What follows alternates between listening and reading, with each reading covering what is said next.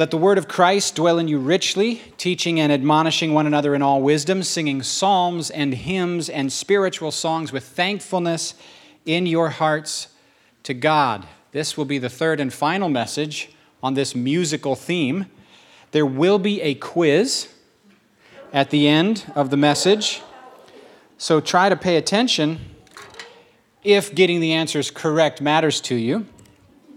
So we're going to start by actually attacking the Psalms, hymns, and spiritual songs. We're going to start with Psalms. So, five points on the Psalms. And point number one the Psalms are authentic, real world prayers. In the prayers of the Psalms, you can, you can hear the life circumstances swirling around, can't you? You can feel the waves, the threatening waves in, in the life of the one praying, looming on the horizon. You can sense the temptations and the nagging worries. You can feel the gut wrenching griefs. You can find what is joyful in their life, and you can find what is hurting like crazy because of betrayal or loss. In the real world, I think you've learned this by now, haven't you? You don't need really neat theories about God. You need God. And the Psalms express that real world need for the reality of God. So that's point number one, they're real world prayers. Point number two, the Psalms, they're good for you. They're good for your spiritual health. I read a book by a pastor who prescribed to a lady in his church as her medicine to out loud re- read, but out loud pray the Psalms, all of them. She's like, All of them? Yeah, all of them. Out loud? Yes, out loud. Shut the door, get by yourself. And when you pray them, get into the character. Pray it with the emotion that's appropriate for what the psalm is conveying. Don't just read them, they're not literature. Pray them and get your heart, dig into them. She did not make it to the end before something snapped in the depth of her soul. And the thing that snapped, she came back and was like, You're not going to believe this. And he's like, Oh, I bet I will. I was around the 30s or 40s, and this deep, stubborn self will that has ruled me all my life broke, and God took his rightful place on the throne of my heart as king. The Psalms are good for you. That's point number two. Point three the Psalms are meant to be accompanied with instruments. Have you noticed this? The little subscript at the beginning of each psalm usually tells you what kind of style or mood the music should be, and it tells you what instruments to play. Scriptures mention wind instruments and stringed instruments and percussion instruments and celebratory trumpets. Now, if that doesn't sound like a modern rock band, I really don't know what does. We're told in Scripture, in Scripture, see, it's not, it's not, it's not the Bible that is a stick in the mud. Just because some of the church is a bunch of sticks in the mud doesn't mean the Bible is. In the Scripture, we're told to shout shout and to clap. We're told to sing. We're told to dance. We're told to bow down. And we're told to raise up our hands and lift them up to the Lord. We're told to make a joyful noise to the Lord. If the ancient Israelites would have had modern sound amplification technology, my money is on they'd turn it up loud. Yeah, my wife would be like, Oh, does church have to be so noisy? There's a song, and I believe it was Kiss, that sang, God gave rock and roll to you. Can you hear the chords, Ray? Give rock and roll to you. Put it in. The, nobody's singing along with me. Put it in. I hear it. Sit. Put it in the soul of everyone. All right. Okay. That's point number three. They're met, the Psalms are meant to be accompanied by instruments. Point number four the Psalms are the enduring legacy of David's passionate heart of worship. They are his enduring artistic, artistic, creative legacy. How many of you know Moses never commanded, never commanded for full time musicians, instruments, songwriters to be funded? You remember this? Moses did not. It was David. It was King David. Moses built out the sacrificial system, the priestly system, but the only mention of music then seems to have been situational in nature. He wrote a song, it's a beautiful one. Miriam wrote a song, it's a beautiful one. He wrote, actually, Moses wrote some of my favorite Psalms. But what you didn't have is the organized, uh, musical, artistic, creative emphasis. In David's time, he's the one who elevated the musical aspect of worship to a completely new level. He appointed musicians, he brought in instruments, he selected key songwriters, appointed choir leaders and music teachers who were recognized as having been anointed by God for those things. Who crafted the lyrics, y'all? Who wrote the songs? They did. Who composed the music? They did. Who played the music? They did. Who sang? Everyone did. All Israel under David became God's choir. So, why did God choose David instead of Saul as king? Because he was a man after God's own heart. 1 Samuel 13 14.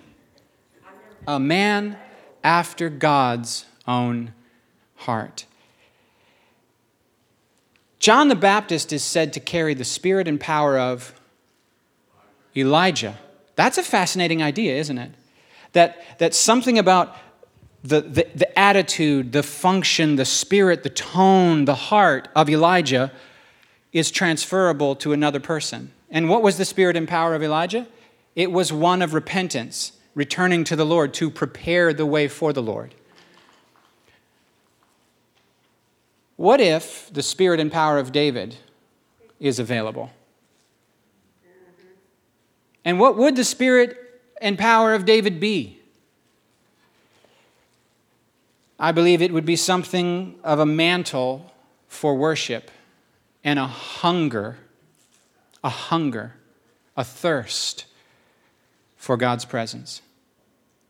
Psalm 27 4 One thing I have asked of the Lord, this is what I desire to dwell in the house of the Lord all the days of my life, and gaze upon the beauty of the Lord and seek him in his temple. For in the day of trouble, he will hide me in his shelter. He will conceal me under the cover of his tent. He will set me high upon a rock. Then my head will be held high above my enemies around me. At his tabernacle, I will offer sacrifices with shouts of joy. I will sing and make music to the Lord.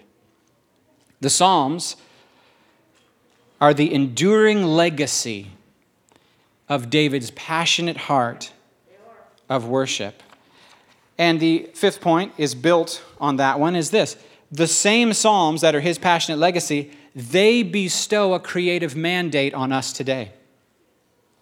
Nobody should beat the local church at promoting grassroots creativity for several reasons. One of them is because we believe that everything exists for the glory of God. Another one is we believe that everyone is gifted by God you believe that? Yes. Every single person has a contribution? Yes. That every single person has built in spiritual gifts, but also Holy Spirit given gifts. Yes. Nobody should beat the church at the promotion of the creative activities of people.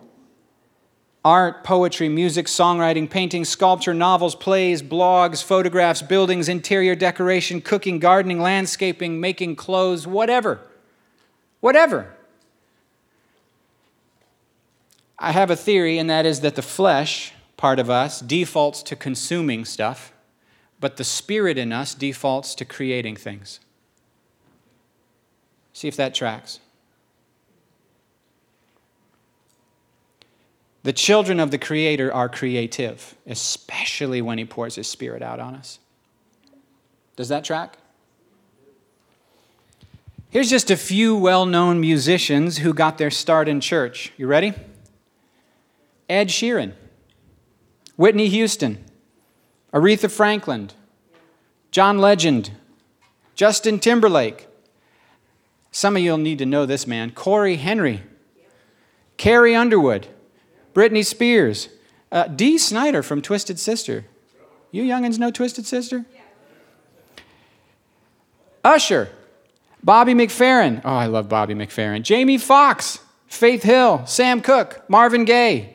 I'm pretty sure a bunch of you could name name after name after name of musicians you love who got their start singing in a church praise team or choir. And do you know how crazy it is? How many uh, major artists, their parents or their grandparents were pastors. I don't have the answer for why that is or what that's all about, but there's something of an anointing that seems to trickle down. And the gifts of, and call of God are irrevocable. He doesn't withdraw them. If you, if you use your gifts for your own glory instead of His, He's not taking it back. It's our choice to do what we want with what He put in us. But anyway, David's legacy puts a mandate on us to continue that creative work of fostering, you know, y'all creating and contributing and shaping and forming the world because you are creative, made in the image of your Creator. So that's just some brief points on the Psalms. We could say more. We have said more in the last two sermons. Let's move on for a minute and talk about hymns, shall we? When you hear the word hymn, what do you think of? Do you picture pews and an A frame and chandeliers like these and hymnals? And do you smell the pages? And are they maybe a little yellowed? And do, do the pages, when you breathe them in, make you think of an old library? I do. And that has nothing to do with biblical hymns. Nothing. Neither does four part harmony, stanzas, verses, and all of the things that we associate with what we, Western, modern, white people, call hymns. Yeah.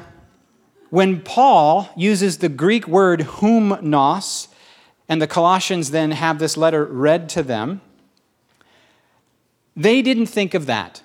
What they thought of in other words, what is a hymn to Paul? What is a hymn to the Colossians? What they thought of was a musical poem. I have a slide for this. Is this up? There we go. A musical poem that told of the great struggles and victories of their heroes. So a hymn was a song commemorating their generals, their soldiers, their Caesars, and their gods. The mighty exploits the sufferings and the victories of the heroes of old. That was what they thought of as a hymn. There's a minstrel in Monty Python's Quest for the Holy Grail who is sarcastically criticizing the cowardice of brave Sir Robin. When danger reared its ugly head, he bravely turned his tail and fled. I never! Brave, brave, brave, brave Sir Robin. Ah, I didn't! Yes, brave Sir Robin turned about and gallantly he chickened out. I didn't! No! Swiftly taking to his feet, he beat a very brave retreat. Bravest of the brave, brave Sir Robin. No, I know I didn't. This is an anti hymn. The minstrel is singing an anti hymn. Just, I want you to feel what a hymn is and what it's not instead of the Western modern word, okay? So, we think of, as, of a hymn as sort of the, the there's Coca Cola and then there's Diet Coke. There's hymns and then there's praise choruses. No, no. That's not, that's not the Bible stuff. The Bible stuff is, well, I'll show you. Somebody could say, well, it's too bad we don't have any hymns from the primitive church, the first church. You know, wouldn't it be great if we did? Wouldn't it be great if we, if we had some song lyrics that the early church sang to Jesus on, on Lord's Day when they gathered to worship? Well, we do. We do. I'm going to, would you like to, would you like to hear some?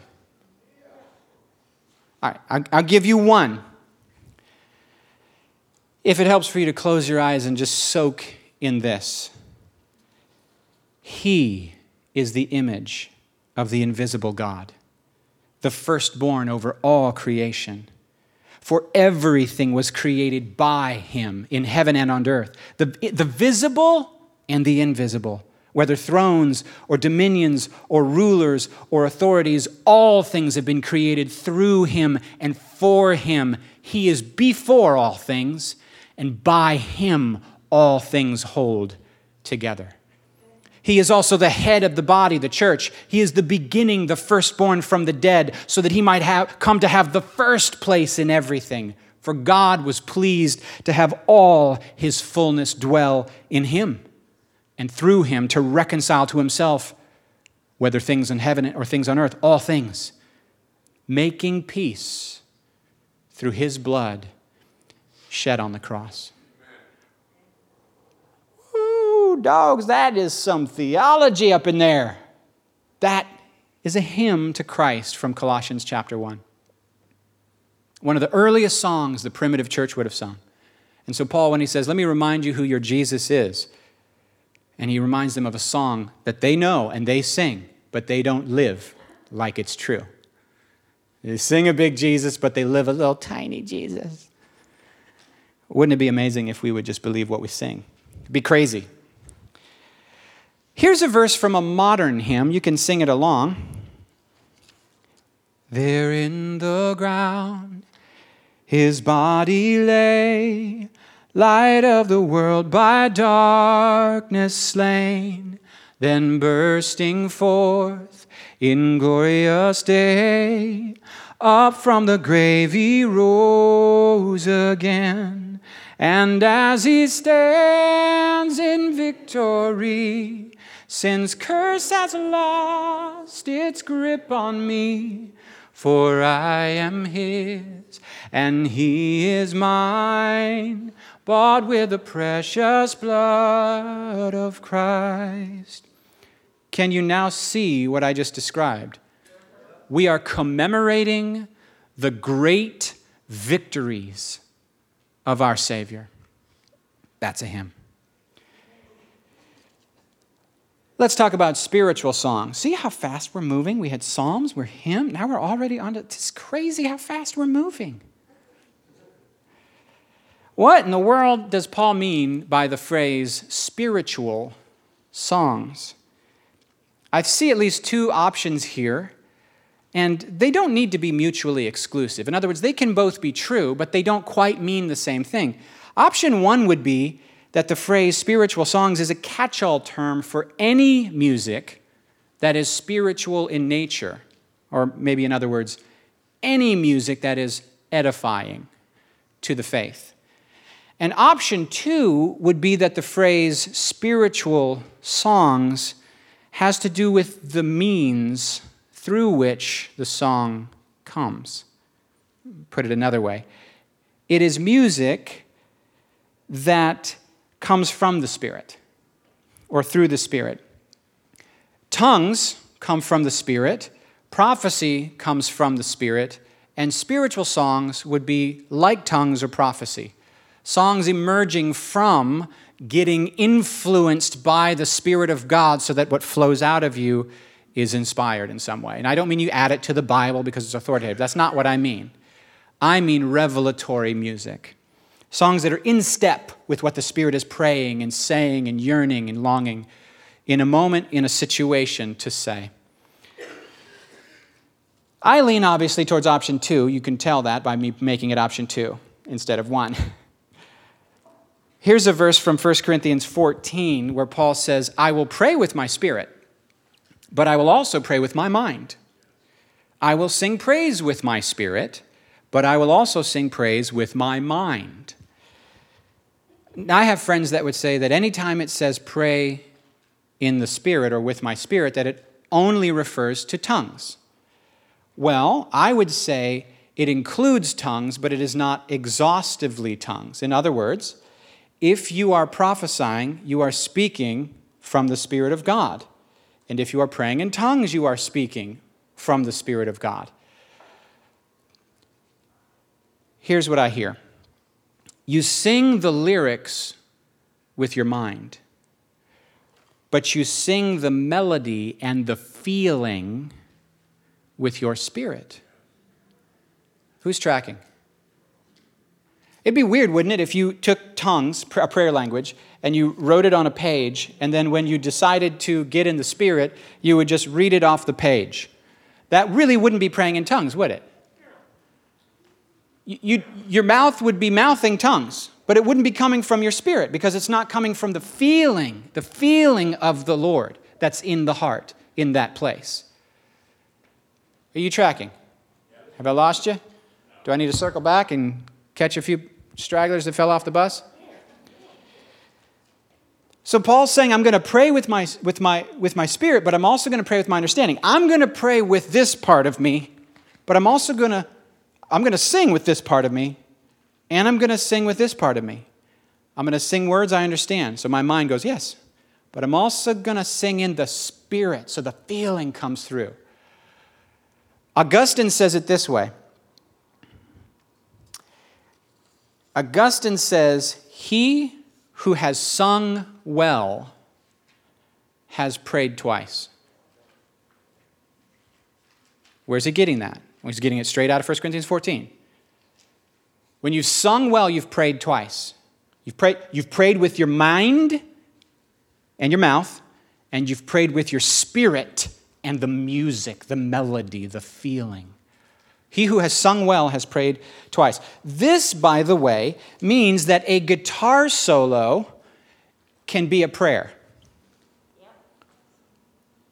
And I kind of grew up with people, if somebody took a guitar solo, it'd be like, well, that's not appropriate in church because he's showing off. Well, maybe he is showing off. I don't know his heart, but I know this. If his heart is a heart of worship to the Lord, the Lord's hearing that spirit and those notes and that melody as a prayer that might have been the best things prayed that morning. Or he might be showing off. God knows. God, God knows.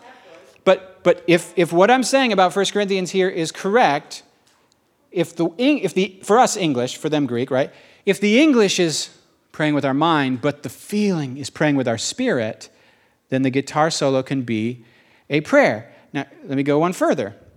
That's how David cast demons out of Saul. He prayed through his harp, and his harp drew the Spirit of God, the peace of Christ. And what does the peace of Christ do, according to Paul?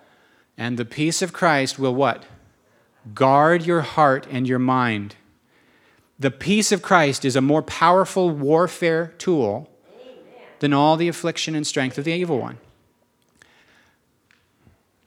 That's a better strategy. My, I had a friend who had a demon in college, and people were trying to, I don't know, the wrestling match exorcisms. You know, let's, let's yell and let's push on their head and let's get them to the ground and let's fight them. No, grab a guitar, let's worship Jesus, and let's let the Lord handle this. Shoof, the peace enters the room. Suddenly his, sense, his, his common sense returns to him, and then we say, What doors did you open to come under this affliction? And he finally fesses up to the sins that he's been clinging to. And he had a, a history in the occult and things, and there was some goofy stuff. Okay. We're gonna. So if you pray in tongues and someone interprets it, it's basically a prophecy that took the long way around the barn, right? Do I need to repeat that? So if you pray in tongues and somebody else interprets it and a third person receives it as the word of the Lord, they got a prophecy. It just took the long way around the barn to get there. Are we there? So if you get a song improvisationally from the Spirit of God, then you take it home and you develop it and at a, at a bridge and whatever, and you work on the lyrics and you craft it according to that original inspiring spark, and you stay faithful to that original spark, but you fill out the rest of the form, and you craft a hymn about the, celebrating the works of Jesus. You wrote a hymn, but it started as a spiritual song. Is that allowed? Yeah, that's how Open the Eyes of My Heart was written by Paul Baloche. He kept singing over and over in services, Oh, Lord, we need you. We're going to open this Bible, but unless you breathe on us and give us revelation of who you are, it'll just be religion. It won't be relationship. We need you to open the eyes of our understanding. Need, so he would just be, and he'd just be strumming on an E chord. Open the eyes of my heart, Lord.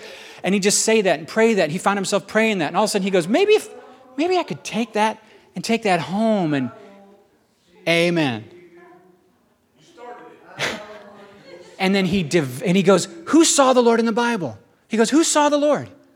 Isaiah saw the Lord. Where's that? Isaiah 6. So he goes to Isaiah 6 and he sees the Lord high and lifted up. He goes, Ah, oh, there it is, high and lifted up. And he goes, And this train of his robe fills the temple. Well, that doesn't rhyme. What else can I say? And he's picturing the sun, the brightness of the sun. You can't even bear to look, and it's shining in the light of your glory. So it started. It's like a train. The train is moving. And that's what the angels are praying. Holy, holy, holy. You are holy, holy, holy. You are holy, holy, holy. I want to see you. So, spiritual songs, nowadays, modern people will call them spontaneous worship.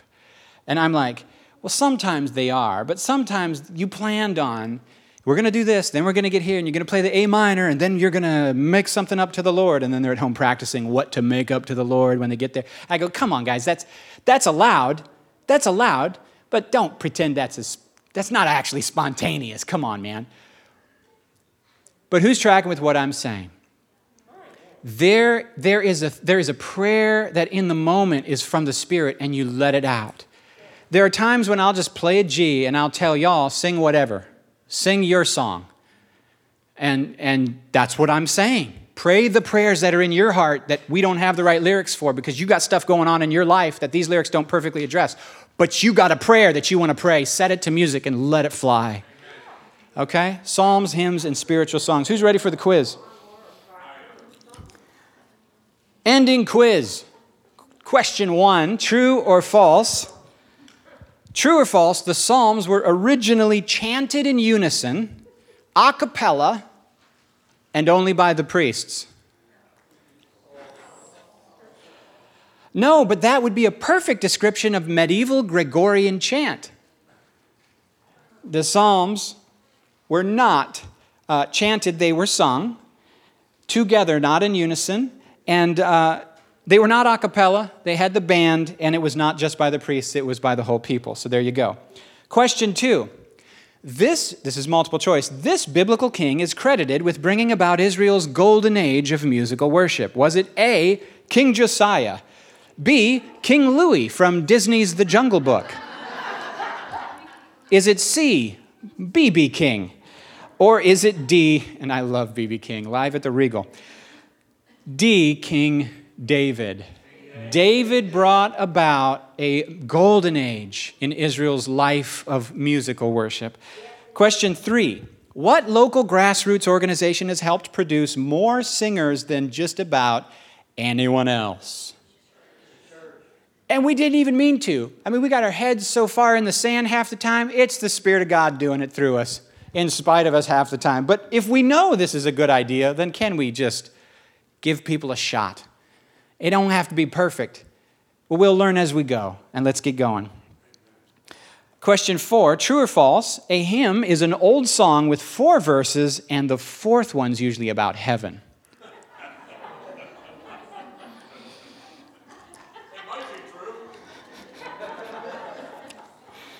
and the third one's about the rapture.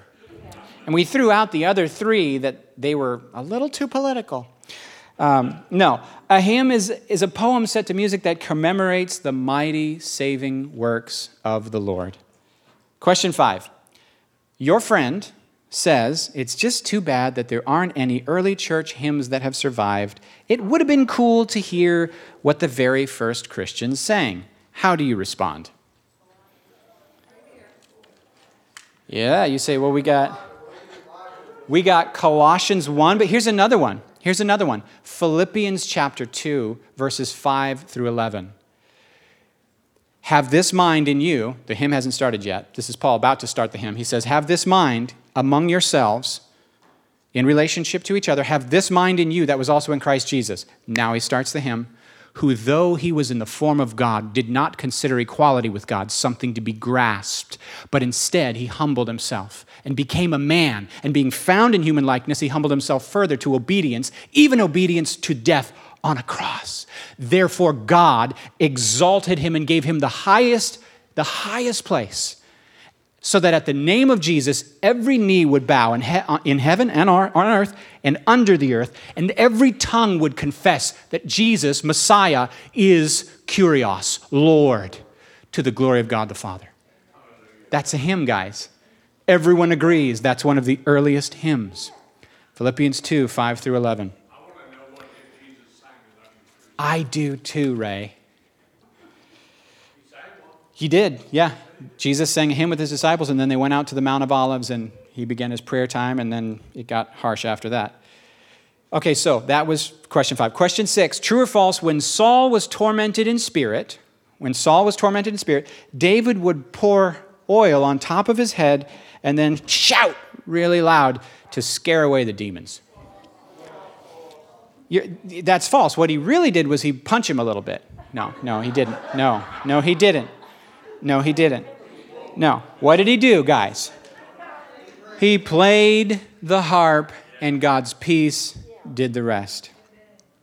And final question finish the quote from St. Augustine The person who has sung well has prayed twice. Good job. Good job. So during worship, the Lord kept showing me about His love, and and it's funny because He showed me like basically like Him splashing His love on us. And what He said this morning to me, some people need a little love splashed on them, and some people need a lot of love splashed on them. So if the altar team can come up here, and if that's you this morning, if you need a little love splashed on you from Jesus, or you need a whole lot of love on, splashed on you from Jesus, come up here and get it this morning, okay?